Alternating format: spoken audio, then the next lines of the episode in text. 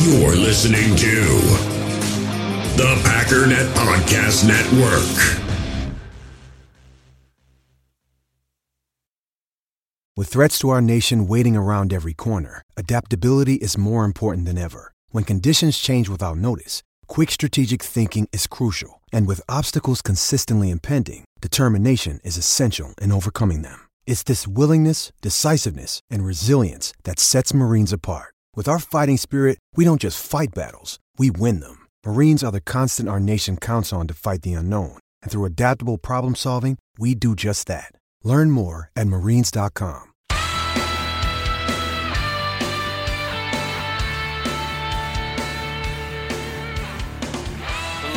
Ladies and gentlemen, welcome once again to the Packernet Podcast. I am your host and resident panelist, as always, Ryan Schlip. Check us out online, packernet.com. Find me on Twitter, pack underscore daddy.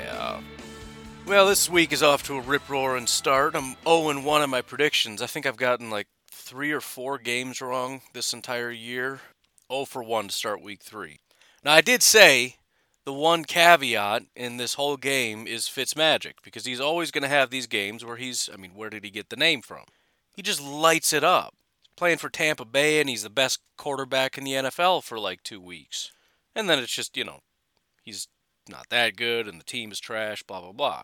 So, anyways, whatever. I really, I really don't care. I'm really not worried about the Jaguars getting a high pick because they seem like a terribly run franchise. Anytime you have uh, players that are fighting to get off the team, that's a really bad sign. Um, yeah, so it's 0 1, but you know whatever. It's a tough week too, man. I'm I'm going through the picks and it's like I don't feel good about a single game that I'm picking. Not one. I mean, legitimately, I don't think there's one. I mean, I just I'll just tell you, I got Tampa Bay over Denver as my 16. I don't feel that good about that. I don't like Tampa Bay that much. I don't like Tom Brady that much. Their backup quarterback is probably going to end up being better than Lock. I need to change that. I don't feel good about that. Because legitimately, the the only real problem outside of losing Von Miller for Denver is that their quarterback is trash. And I don't know if Denver Broncos fans have realized it yet or not, but anyways, whatever. I'm just sorry. I happen to be a fan of football in general, so sometimes I go off on a tangent. But yeah, I got I got nothing, man. I mean, Colts Jets is a real popular one, but I don't trust the Colts. I mean, they lost to the Jaguars, so that doesn't make you feel very good. And the Jets are terrible, but they're not as incompetent as they have been. They're capable of pulling off a win against a team that doesn't do very well, and the Colts are capable of that. 91% picked the Chargers over Carolina. I don't like the Chargers. I mean, Teddy Bridgewater isn't the worst. They've got somewhat capable wide receivers. They've got one good corner right now. I mean, he's not that good, but so far this year he is. Chargers, uh, not good. I don't want to put that much confidence in the Chargers. Even Arizona over Detroit. Oh, it's a gimme. Arizona's not that good. I mean, I get that they're 2 and 0, but they've got some flaws, man. And I look, I, I'll grant you, Detroit is a mess, but I think the disparity between the 2 2 0 Arizona Cardinals that people think are one of the top teams in football and the Detroit Lions who should be getting Golladay back, I'm just I'm not 100% comfortable with it. Banged up San Francisco over the Giants. I get it, but eh. Pittsburgh over Houston. I'll, I'll be honest, I almost picked. Uh, you know what? I, I did pick Houston in this game. That's my one big upset. So, I don't know, man. I don't like this week, and I'm in a survivor pool, and I don't know what to do. Anyways, how y'all doing? Good. Glad to see you.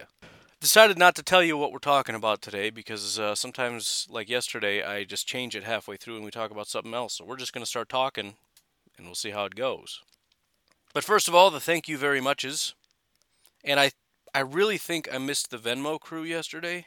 I was thinking about it I'm like, I don't think I said thank you to the uh, Venmo folks. I just I don't know where I left off on this stuff.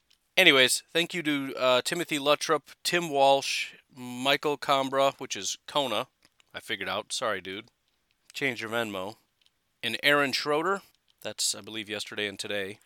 And then thank you also to Anthony Suarez, if I didn't say thanks already, as well as Brian Reed, who jumped in, uh, I saw as I woke up this morning. Thank you for your support on Patreon. Again, I am uh, I'm getting a little beggy because I'm on the absolute warpath. Um, I'm I'm a million miles away, but but the, the the funny thing is, I remember starting this podcast, and I remember that I had, you know, one episode or whatever, and it was a terrible episode, and the the I wish I still had those episodes. I don't. I think the farthest I can go back is like 80s, and it was still terrible. But the point is, we're looking at February as episode 1000, and it went by like a blink of an eye. And I'm I'm looking at it, and I sometimes make the comment where it's like, you know, if I could just get like 4,000 people to give a dollar a month, which isn't actually true. I, I can't quit my job for $4,000 a month. But whatever, it's just a number. It's a round number, it's an ish number. You factor that with a little bit of seasonal ad revenue and some other stuff, you know, we can kind of start looking at it, talking about it. Just dawned on me it's going to take forever. But even at a slow trickle, it could actually be a real thing. I don't I'm just saying, man. I know most of you don't care. Just talk about Packers. I get it. That's I'm sorry. I'll stop in a. I just, I really want to put in some more work to help you get more Packers content, and that's not a lie. If I haven't proven to you that I'm willing to work hard, I'm sorry. but I'm hungry, and uh, when I'm hungry, I get a little beggy. That's all I'm saying. Sometimes I beg for, for bacon, sometimes I beg for a dollar. Either way, I get a little beggy. So if there's any way you can muster it, if you could head over to patreon.com forward slash pack underscore daddy, and give even a dollar a month, I promise you it's going to make a big difference. It doesn't seem like it. it. Seems silly, like whatever, somebody else can do it. It's just a buck. It doesn't matter. It does, though, because I'm 1000% telling you the reality. There are enough people listening today that if everybody went to Patreon and give a dollar or so, maybe a couple people are a little bit more generous, it's over. I'm not going on Monday. I know it's not going to happen, but it's just, I'm just telling you. All right, I'm done now. I'm, I'm off my I'm off my soapbox. It's funny. I was thinking about it the other day, and it's like, man, I've basically become a uh, basically become a panhandler. And then I thought about it. I'm like, no, I'm not a panhandler because I actually give something back. I'm like a street performer. And I thought about that because I was watching a video of a guy. He was, uh, what was the song he was playing? I don't know, but he was really good. And I was like, oh wait, no, that's what I am. I do a little song, and then I'm like, hey man, you got some change? I can live with that. The panhandler thing was depressing. I can live with street performer. So I want to start off with um, I think I think either I'm confused or JJ's confused, but we'll look at it anyway. Ryan Wood on Twitter said Luke Getsy on Aaron Rodgers' quick release, which has been even quicker this season. Quote, he's the best in the business at getting the ball out of his hand, period. Whenever he wants to, I don't think anybody gets it out faster. Now, I had mentioned, well, okay, and then uh, JJ says, uh, gonna have to show me the numbers there, Chief. Maybe 2020 specifically, that's true. I think that's I think that's literally what he's talking about. Maybe I'm wrong. I don't know. But I but we have looked at the numbers, but let's let's do it again because we haven't looked at it updated since this week and there's also a little bit of a uh, caveat that I want to throw in here that I didn't mention last time we talked about his release time. So if we look at uh, PFF's numbers because they also track um, time to throw, which I forget that they do that. They have Aaron Rodgers tied with Tom Brady for seventh at 2.39 seconds. Last year, Aaron Rodgers was tied for 34th at 2.74 seconds. And again, we already did this, so I'm not going to go back through every single season. But the bottom line is, I think you have to go back uh, like a decade before you see anything even close to what he's doing this year. So if if the point is he's always been really good at getting the ball out of his hand, of course that's nonsense. Now, I I don't know. I guess if you look at it in its context, which again would be kind of stupid, but it says whenever he wants to, I don't think anybody gets it out faster. He could be talking about release because it does throw in the caveat when he wants to. And the reason his time to throw is always so slow is because he doesn't want to throw it. He's standing and dancing around. So I don't I don't really understand exactly what he's talking about. It's probably some form of coach speak, and I don't know what the question was in terms of, you know, getting the ball out of his hand quicker. So maybe he turned it into this coach speaky thing where he's changing, you know, moving the goalpost a little bit where he's like, "Oh yeah, he he gets I mean, he's gets the ball out of his hand real quick, like from the time you start your windup, and that's always been true. I remember seeing that a long time ago. The, the, the actual time to throw from the time his arm starts drifting back to the time the ball is released from his hand, they would time it, and his release is just ridiculously fast. So if we're talking about release, yes. If we're talking about 2020 time to throw, yes. If we're talking about time to throw throughout his career, no, he's extremely slow, and that's a lot of times by design. But uh, breaking down by week, just because we're here, um, Aaron Rodgers was seventh at 2.25 seconds, which is ridiculous. I think 2.55 was the quickest average time of anybody to get the ball out of their hands. I think it was Andy Dalton and maybe Drew Brees. Week two, he was 18th, same as Kyler Murray at 2.58, which is obviously quite a bit longer. But we're still sitting at quickest release um, in quickest average release in the NFL last year, and way faster than he had as far as his uh, career average. And again, seventh overall. So there you go. Hope that answers your question or concern or whatever. Probably not. Um, one fairly interesting thing so far Drew Brees is 17th. Not that he's not getting the ball out of his hand relatively quick, it's still 2.46, but I want to talk about Drew a little bit. I'm not doing my full Saints breakdown because I don't have a full Saints breakdown yet, but just starting preliminaries, um, I'm a little bit shocked by, by the Drew Brees phenomenon. As a Packers fan who is about to see the Packers go up against Drew Brees and the Saints, I've been extremely skeptical about the notion that Drew Brees is fading. All right, we saw the Drew Brees versus Tom Brady thing, and I didn't watch the whole game, obviously, because I don't watch late games. Unfortunately, I'm going to have to find a way to, to pull it out this Sunday. I don't know how I'm going to survive. But but the the notion after the fact was both Tom and Drew don't look like the same guys. They look old and decrepit. So I went over to PFF. I'm like, what do you guys think? Well, they said Tom actually looked really really good. I don't have any further context beyond just his grades. I suppose I could look at the the chart that shows depth and all that stuff. Maybe he was really good short, really terrible deep. I don't know. But they thought overall he was fine. But Drew was terrible, and I was like, oh wow, that's that's interesting. But it's just one week. Then they go up against the Raiders. Again, I didn't see very much, but I saw the Raiders uh, march down the field, score their first touchdown. The Drew Brees led Saints turned right back around and scored a uh, field goal, I think. So I assumed the Saints would win. Saints ended up losing. I look at the score, like, well, how did uh, Drew Brees do? He didn't do well again. And so I'm I'm sitting here and I'm thinking, all right, he's, I mean, did he really just fall off? Did he really just hit a wall? Or is it just a bad patch? We've heard about the Saints dropping one, you know, early that they shouldn't. So maybe this is just kind of a fluke. But it is weird that Drew is grading out poorly two weeks in a row. And I thought, all right, well, let's see how often Drew Brees drops two in a row and go from there. So I just went back to 2019 and I found something pretty interesting. Last year, Drew Brees basically didn't have any bad games. He missed a, a big chunk of time between uh, from week three to week seven, but from weeks one to week 15, he basically didn't have any bad games. You could possibly say week 10 against Atlanta, but that was a pretty decent game. Just talking about grades. However, Week 15 was one of the best games of his entire career against the Indianapolis Colts. He had a grade of 96.3, elite, elite, elite and then something happened, and I have no idea what it is. Week 16 against Can- against Tennessee, he was terrible. Week 17 against Carolina, he was really, really terrible. And then the wild card game against Minnesota, he was terrible. This is five straight games of Drew Brees putting up pretty bad games. And I'm just talking about around 60. His grades the last five games have been 61, 53, 62, 57, and 63. What what is that? So when did he? I mean, if you just look at these five games, he is legitimately one of the worst quarterbacks in the NFL. I mean, these these are these are like Sam Darnold numbers. Um, I'm just trying to think of a really bad quarterback right now. I don't I don't I don't know. I'm I'm trying to rack my brain. Who would be a guy that's had five straight terrible games in a row? And and you know I'm using terrible loosely, but I mean for a quarterback, it's not good. And let me just illustrate what he was before that. This is the entire season 90, 81, 78, 68, which is still, again, pretty close to 70, 81, 85, 78, 81, 96, and then 61, 53, 62, 57, 63. And I, I, I posed the question on Twitter, and, and most the most common response was, well, you know, it's, it's father time. It had to come sometime. But wow, does it really hit you in just like on a random Wednesday?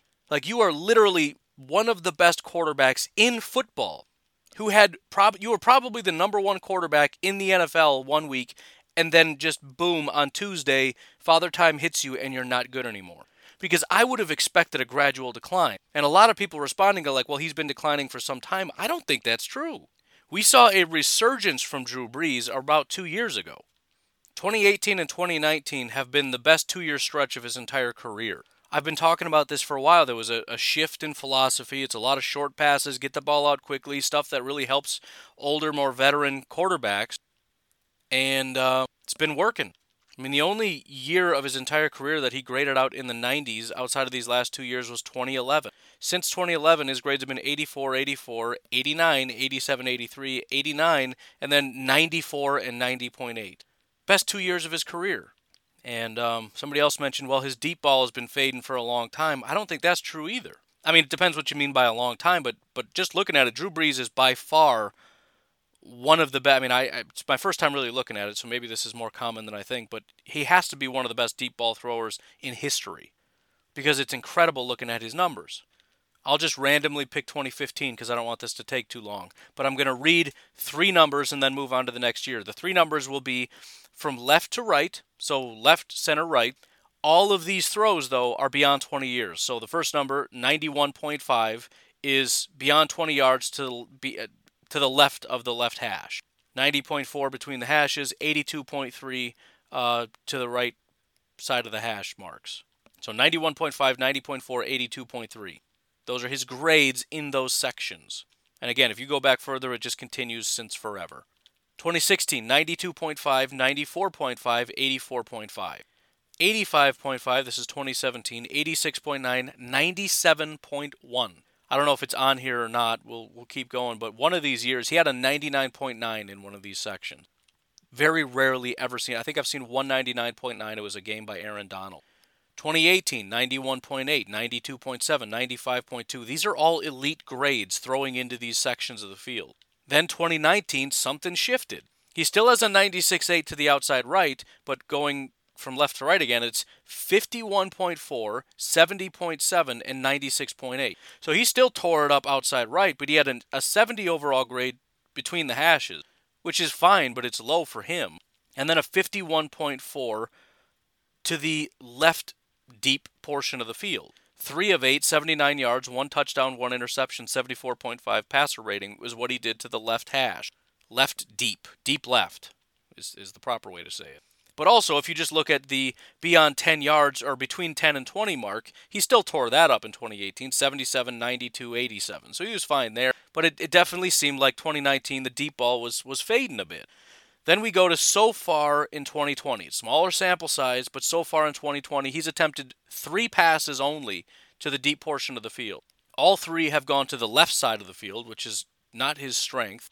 He is one of three for 46 yards, zero touchdowns, zero interceptions, a grade of 64.3.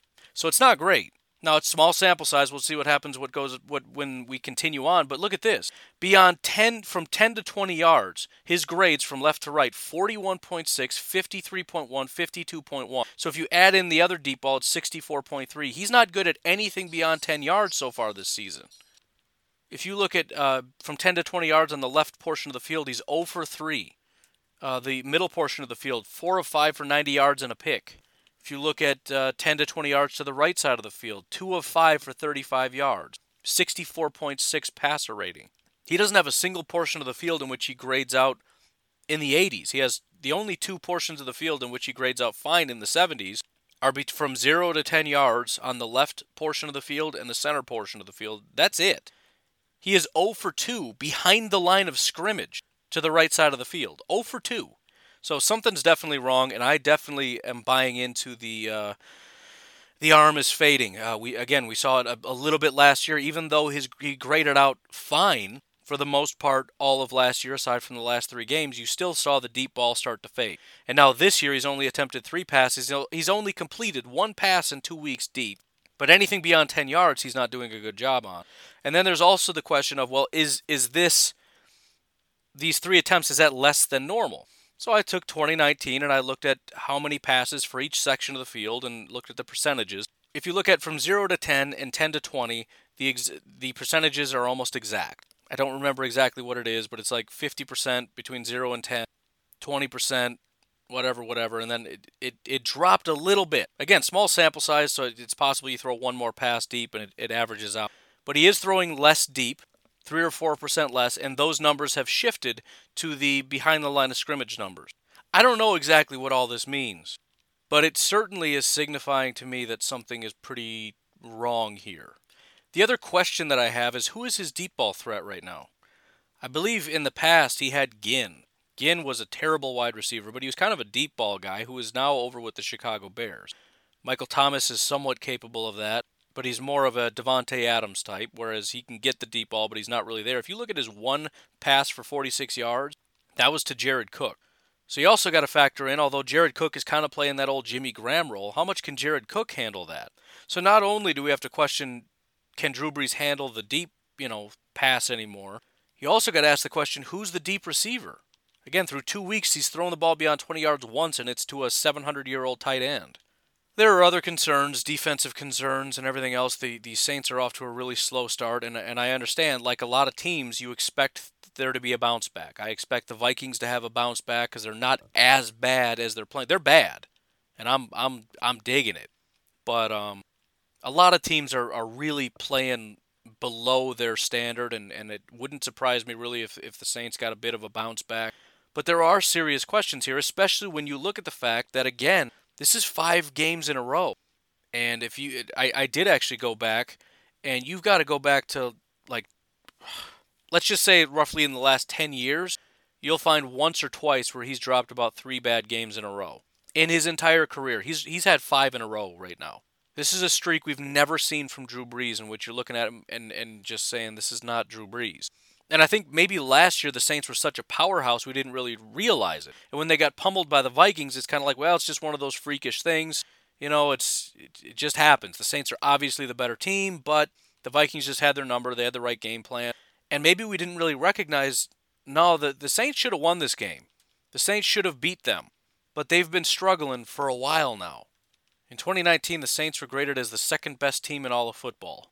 And you had uh, you had the quarterback just completely fall apart. Now, granted, this is all predicated on PFF and their grades, and a lot of people probably look at it and go, What are you talking about? They put up 38 points against Tennessee, they put up 42 points against Carolina. The Vikings defense held strong, that's why they beat them.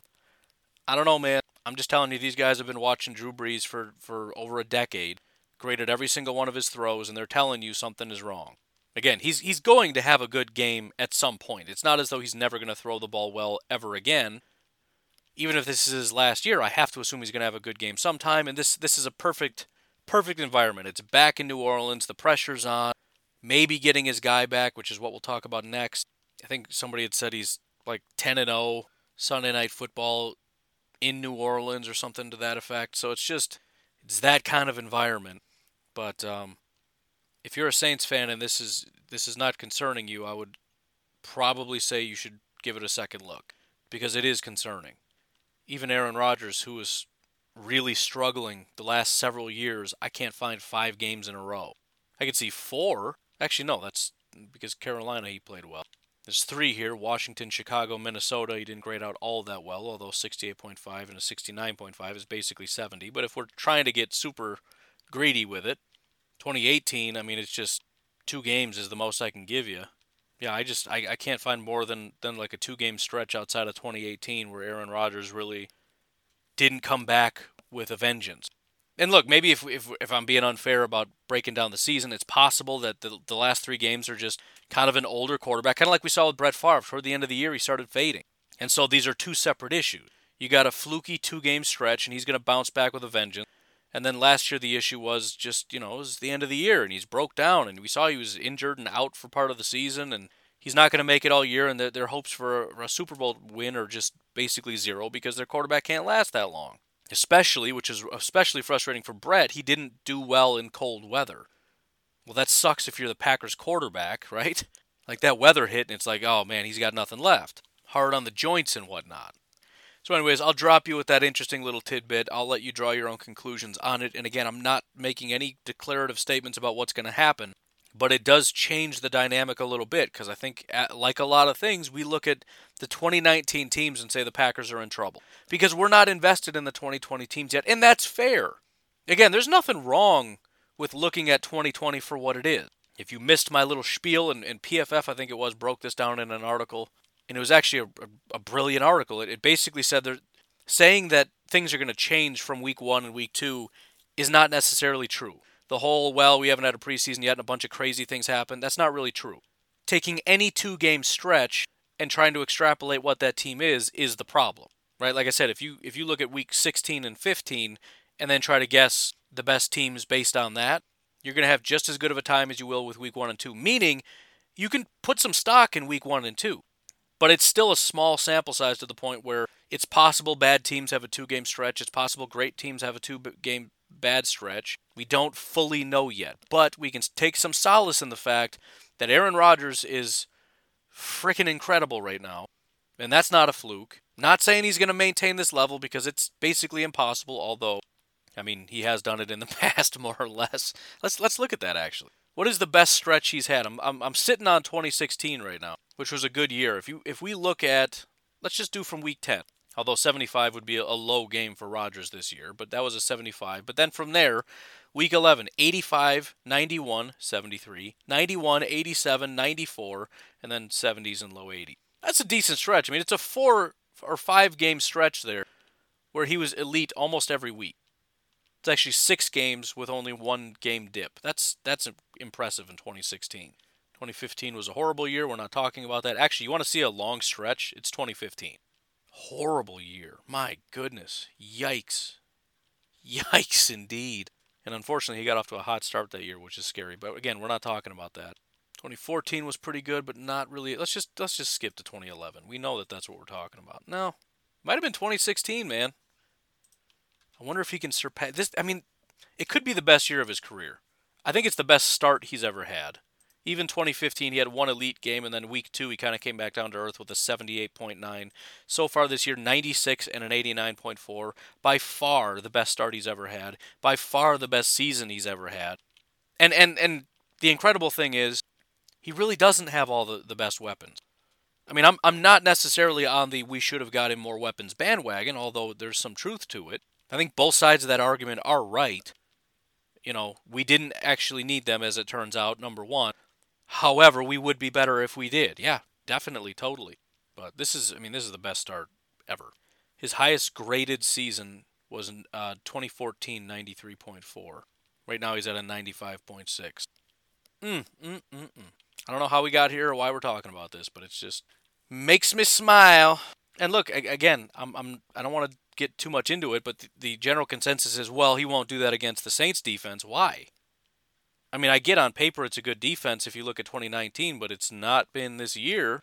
And if we're going to say, yeah, but they're better than they're playing, okay, fine. But then so are the Packers defense, right? I mean, we, we should expect the Packers, if, if you're going to give the Saints that whole, well, they were better last year, so they're going to be better against us, fine. Then the Packers defense is too. Not that it has to be that way, but we can't just assume all the negative things and then not give the Packers the same the same credit, especially since the Packers defense did improve. We're seeing Jair, Jaire step up. Kevin King's been decent. Rashan and Za'Darius have been pretty decent. There's some there's some glimmer of hope. They're waking up a bit. Anyways, why don't we take a break real quick? We'll come back and look at the injury report, some other stuff, yada yada. So I think the plan will be by today to try to get up uh, the challenges, the challenges for the Iron Jock Player of the Game, or whatever direction we plan on going. But the point is, we're going to be giving away a couple more of these Iron Jock hoodies, and I'm telling you, I'm real excited to get the two out that I have. I got them set out. I just got to, you know, printing shipping labels and all that stuff. But I'm excited to get these things out so I can hear from you how much you love them. So make sure you are in the Facebook group, like the Facebook page, so that you can participate in these giveaways because I got a bunch of these Iron Jock hoodies to give away. But while you're waiting, or if you're just not interested in waiting, and I've legitimately had several people reach out and talk to me about Iron Jock, like, you know, asking me about the website. I've had friends be like, dude, really want one of those hoodies. and let me tell you, yes, you do. If you're not willing to wait, just go to ironjock.com. That's I R O N J O C.com. This is a Wisconsin based company. They've been waiting to launch for a real long I've talked to these guys last year. Um, they've got some really incredible technology, and, and the fabric that they use is next level. And when I say technology, I mean it. All their apparel items, from their socks and underwear to their shirts and hoodies and their pants, whatever, are infused with a nano silver. It is a proprietary silver ion technology. It provides permanent odor protection for the lifetime of the fabric. It kills 99.9% of all bacteria and fungus caused by sweating. So not only is this a ridiculously comfortable hoodie, it's great for working out in because while it's really comfortable, it's also very light and breathable. If you wanted to wear a hoodie to go out running, this is absolutely perfect. And again, as you're sweating into it, it's killing bacteria and fungus. It's wicking away all the, the moisture in the water and provides that odor protection. There are some companies that infuse infuse nano silver like Lululemon or whatever. They've got it just in a few of their select lines. And again, some of these people they just do spray on. They, they got a process where they spray the silver ion on the clothing and it just washes off after a little bit of time. This is actually physically infused, and I, I again I can't explain this process to you. Maybe hit these guys up on social media and they can explain the science better than I can. But it's it's really really high quality stuff. Wicking and fast dry, breathable, anti-static. And then they've got the Enduratech Plus, which is also water repellent, featured in Iron Jock's long pants, shorts, hoodies, and running jacket. You'll never get wet while running or playing golf in the rain wearing this stuff. And again, it's it's super breathable fabric, so it's really it's just it's it's awesome. I'm very excited about it. I'm very excited to be working with Iron Jock. So get in the group and uh, get prepared because I'm I'm excited to give a bunch of these things away and get them into your homes. And and and the other cool thing is companies aren't going to do this if they have garbage product. The only reason these guys are are, are handing me twenty five hundred dollars worth of product to give away for free is because they know when you buy one, you're going to want to get the pants. If you get the hoodies, you're going to want to get a shirt. You're going to want to get the socks and, and something else to just go with it because it's such great quality stuff. Plus, you're going to be wearing it. You're going to be telling people, dude, this thing is amazing. Nobody gives away garbage because nobody's going to want to buy more. So, anyways, check out ironjock.com and look over some of their stuff. Um, I did get a free hoodie, but I'm, I'm not even kidding. I'll probably be buying some of their um, other products to go with it. And that brings us to my bookie. Because now that you're all wrapped up in your iron jock and you're feeling all comfy cozy on the couch, what are you going to do? You're going to make some money so you can buy some more iron jock apparel. And you're going to make a bunch of money with my bookie. First things first, you go over to mybookie.ag and you peruse. They refuse to move this line, which is three points in favor of the New Orleans Saints. They refuse. Now, I, you know, you, you, you tend to think Vegas knows what they're doing. But you go over to that CBS pick and pool, everybody's got the Packers, like 70%. 70% picking an underdog is pretty wild. You listen to some podcasts, they're all like, you know, I love the Saints, but I don't know how they pulled this off. It doesn't have to be that, though. If you're not feeling good about it, that's fine. Because they've got live in game betting, they've got prop bet. And again, you can bo- vo- bet on motorsport, table tennis, rugby, chess, darts, cricket, religion. They've even got current events. Will the XFL play a game in 2021? You can bet on who the first organization to spend send humans to Mars will be. SpaceX, Boeing, China, the Space Force? I don't know, man. My bookie just likes to party. That's all I know.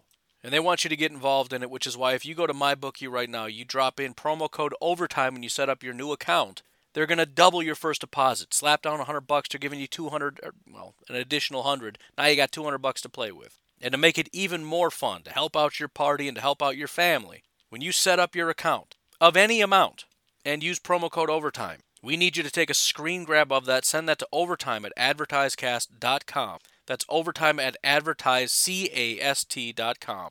You're going to be entered into a drawing to win $500 at the end of September. If you have not done it yet, you need to go do it immediately. We're running out of time. Somebody's getting 500 bucks. There's no reason it shouldn't be you. MyBookie.ag, use promo code overtime, send the snippet to overtime at advertisecast.com. In the hobby, it's not easy being a fan of ripping packs or repacks. We get all hyped up thinking we're going to get some high value Jordan Love card, but with zero transparency on available cards and hit rates, it's all just a shot in the dark. Until now, introducing slab packs from arenaclub.com, the only repack that provides real value, a complete view on all possible cards, and clear hit rates for each one. Now, when I buy slab packs on Arena Club, it finally feels like I know what I'm getting. And honestly, the best thing for me and my son is the fact that we're kind of novices into this. When I walk into a card shop with my son, and a card says it costs $40, kind of just taking his word for it that that's a good value. So I appreciate the transparency on grading, as well as just getting excited about seeing what you could potentially get. Right now, you can get 10% off your first purchase by going to arenaclub.com slash packdaddy. Wow, that's crazy offer. 10% off a $400 slab pack. That's 40 bucks right there. Anyways, that's arenaclub.com slash packdaddy for 10% off your first purchase. We all have smartphones, and we all know they're pretty amazing, but they also can be amazingly distracting, especially when we're around other people.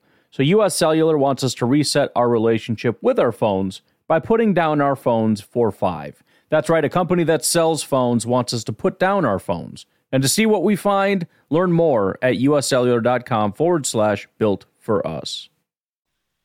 All right, injury report time. Uh, we got some great news. Some some great news. Kenny Clark seems to be on track to be back. He was he went from did not practice to limited participation.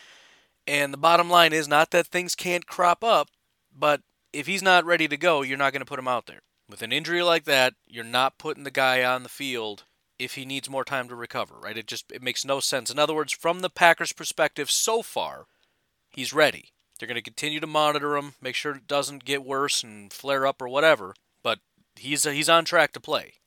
Davante Adams is not. He didn't practice Thursday. There was some optimism, but there was uh, seemingly much less optimism after yesterday. Ian Rapoport, I believe, tweeted something out. I don't know who he talked to or whatever, but the sense that he got, for whatever that's worth, is that Davante will not be playing. So that that sucks. Also, and I know a lot of you don't care as much as I do, but I legitimately thought he was going to be a big factor in this game. Josiah DeGuara did not practice. This is after he was limited on Wednesday, which generally is a good sign that he's going to play. Again, same same thing, right? You you put him out there because you expect him to be ready to go. Something happened, right? Maybe he put a little bit too much strain on it. The ankle started hurting again. They're like, "Crap, we got to hold him out again." Whatever the case may be, he's not practicing. We'll see what happens today. Really hope he gets out there. Also, uh, J.K. Scott didn't practice. It was a non-injury thing. I don't know what exactly the status is on that.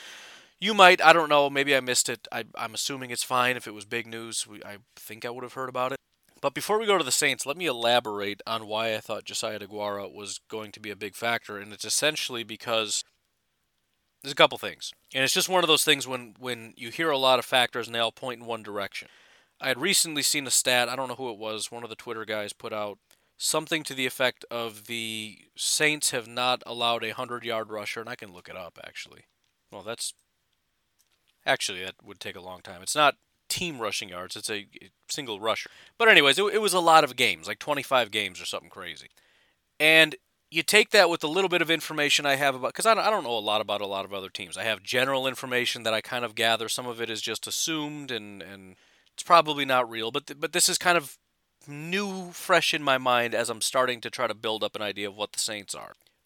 You take that information along with what we saw last week against the Raiders. And, and again, I'm basing this off of essentially one drive. But the Saints clearly looked a lot like the Minnesota Vikings, in which they sold out against the run. They were not going to let Jacobs tear them apart. Jacobs ended the game 27 carries, 88 yards. There was a lot of talk about how they, they couldn't stop the run. That seems to not exactly be the case. If you get 88 yards on 27 attempts, that's 3.3 yards per carry. That's not good. But again, they completely sold out on stopping Josh Jacobs. That was 100% their goal. So let me reiterate what I saw on that one drive. Again, exact same thing as what happened with the Minnesota Vikings against the Packers. They said, Aaron Jones will not run against us. In this case, the Saints said, we're not allowing Josh Jacobs to run against us. So the Raiders and Jon Gruden came out in a big boy package a lot because Gruden is an old school guy, likes to come out in big boy packages and bully people. That's his way of playing football kind of similar to the Packers in a way. So they line up as a big boy package, say, We're going to run. You ready? And like, Oh, we're ready. And then they'd run, and the Saints would stop them. Like, Okay. Next play, we're going to run. You ready? And then they pass. And it's a great pass, usually to their tight end, Darren Waller, who is in line looking like a blocker, slips out past a bunch of defenders who are screaming to the line of scrimmage to stop Josh Jacobs. He bleeds out, gets about seven. They're like, ah, we tricked you, see? Sometimes we come out like this and we pass.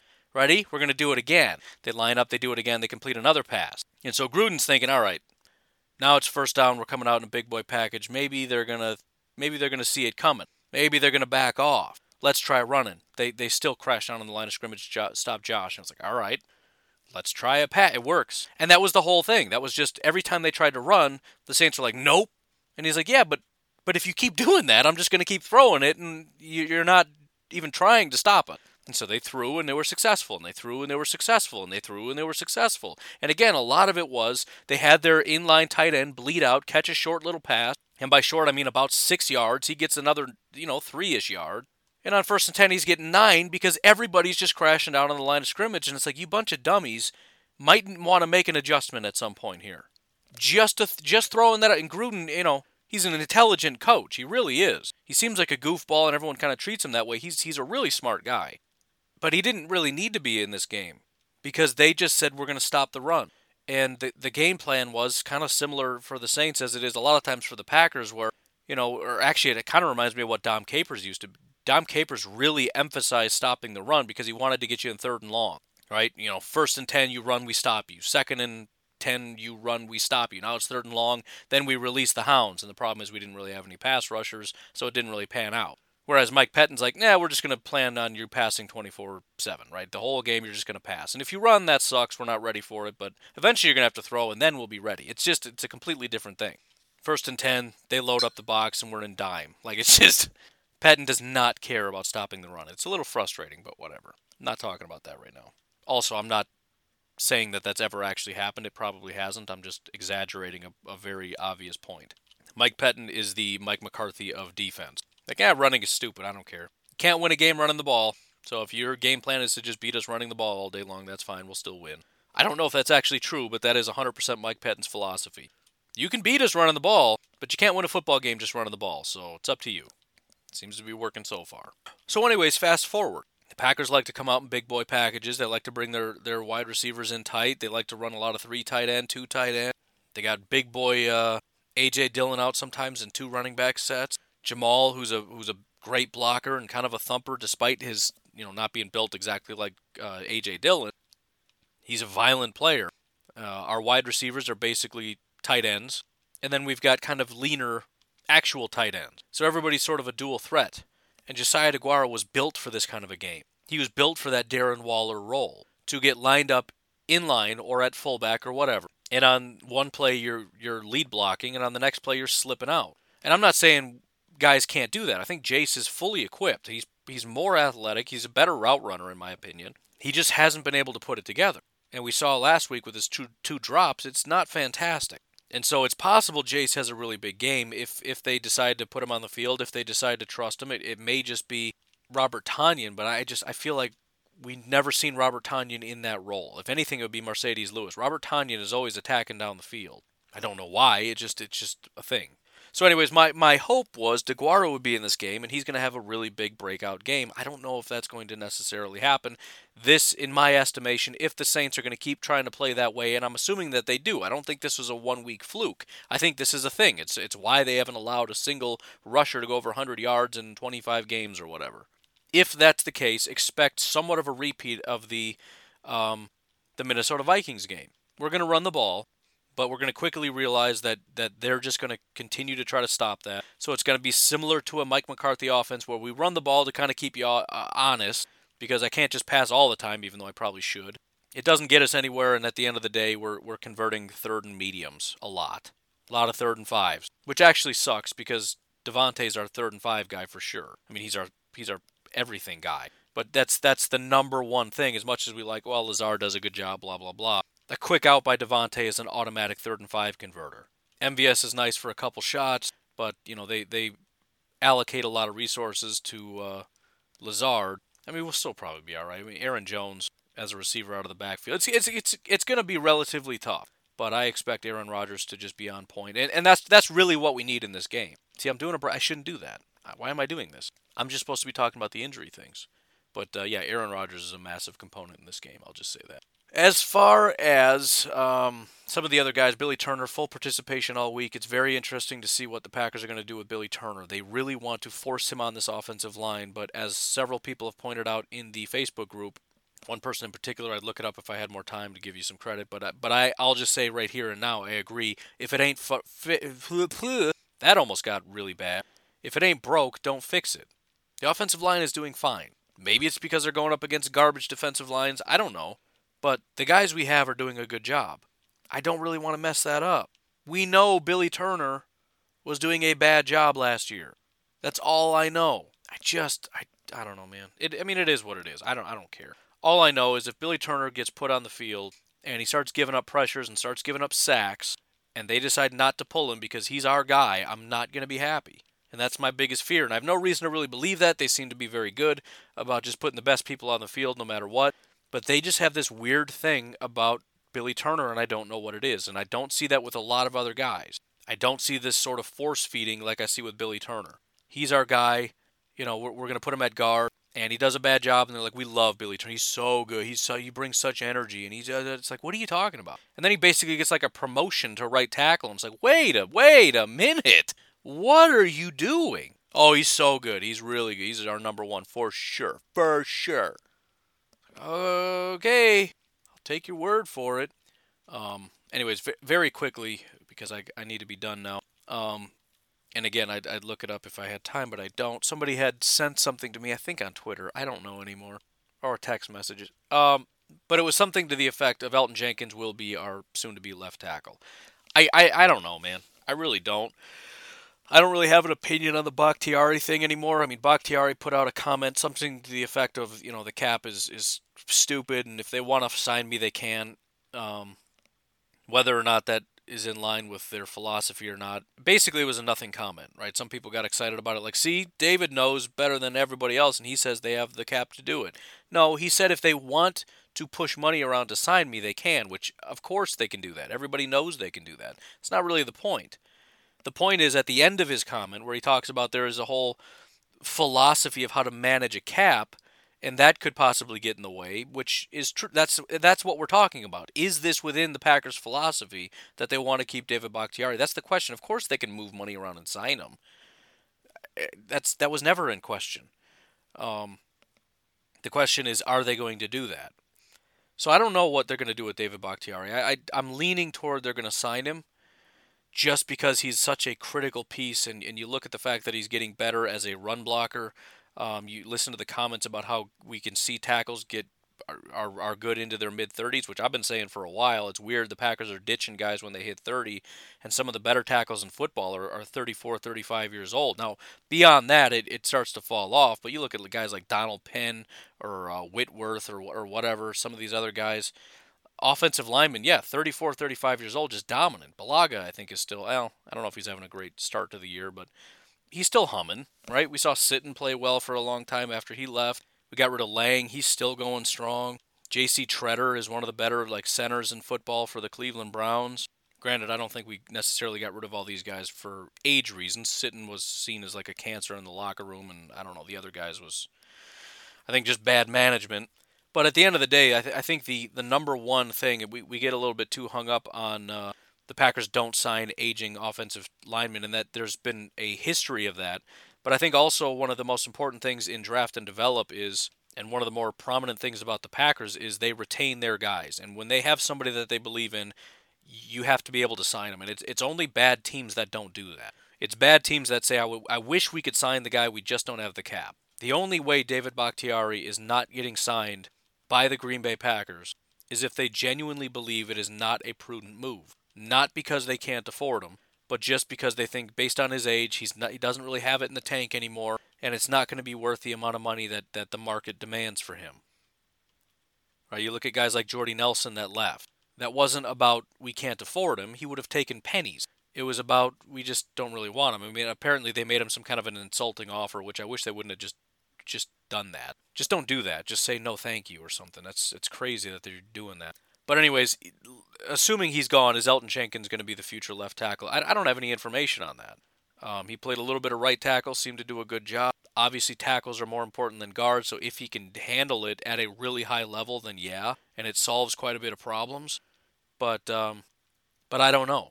We saw him play a couple snaps against Yannick, who is wildly overrated. He held his own. Maybe he can do it. Maybe he can't. I, I don't I don't know, and I'm not super interested in getting involved in that debate at this point in time because there's just so many variables. We have I don't even know who our starting offensive line is this week, right? It's like trying to predict the weather in f- 10 years. Like, dude, I'm looking at my app. It's telling me that at noon it's going to be this temperature. I promise you, at noon it's not going to be this temperature. They, I can't. Th- these dumb weather apps can't tell me it's raining. Is it going to rain today? No, it's raining outside. Tell me you know what the weather's going to be like. The weather is the most frustrating. I, I, I've, I've gone on this tangent several times, but I don't know how many times I've seen where I like as a kid before school, they would I would be watching the news on television as they're doing the weather. And as they're doing the weather and talking, there's on the bottom right a little thing that tells you current temperature. And it felt like every day they would say, "Oh, it's a high of 74 today, a low of 56." And on the little thing on the television, it says it's 49 degrees outside.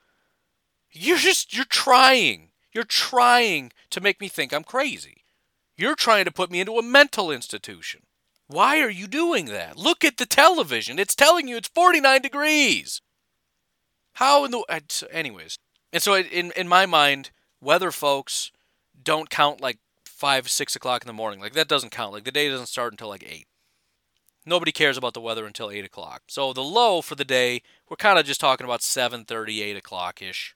You know, the fact that it's 3 o'clock in the morning and it's 10 degrees colder than what I'm saying the low is, that that doesn't mean anything. I'm just I'm I, I want to kick a weatherman so hard. It's been uh, it's been a trying it's been trying. 33 years of, of frustration with with the weather, and I feel crazy like I'm all by myself on this. Anyways, um, completely forgot to talk about the Saints injuries. Uh, Marcus Davenport is practicing now. Malcom Brown was added to the list, defensive tackle. Uh, did not practice Thursday. The big one, Michael Thomas, also did not practice. So we'll see. I haven't heard anything coming out of the Saints camp in terms of whether or not it's looking good. Obviously, today is really, really big. It's the final practice, it's the final injury report day. Um, hoping for some good news out of Davante, hoping for some good news out of DeGuara. Hopefully, JK's all right, but also uh, hopefully get a little bit more clarity on the Saints players. Um, again, not a great sign for Michael Thomas that he hasn't practiced all week. It does seem like Marcus Davenport is coming back, but I haven't heard anything definitive on that. And then we got to wonder about Malcom Brown and linebacker Chase Hansen. Otherwise, you know, again, these, these are the big factors, but we'll do more of a Saints breakdown uh, tomorrow. We'll see. We'll, we'll, we'll go from there. But I got to get going. You folks have yourselves a fantastic day. Talk to you tomorrow. Have a good one.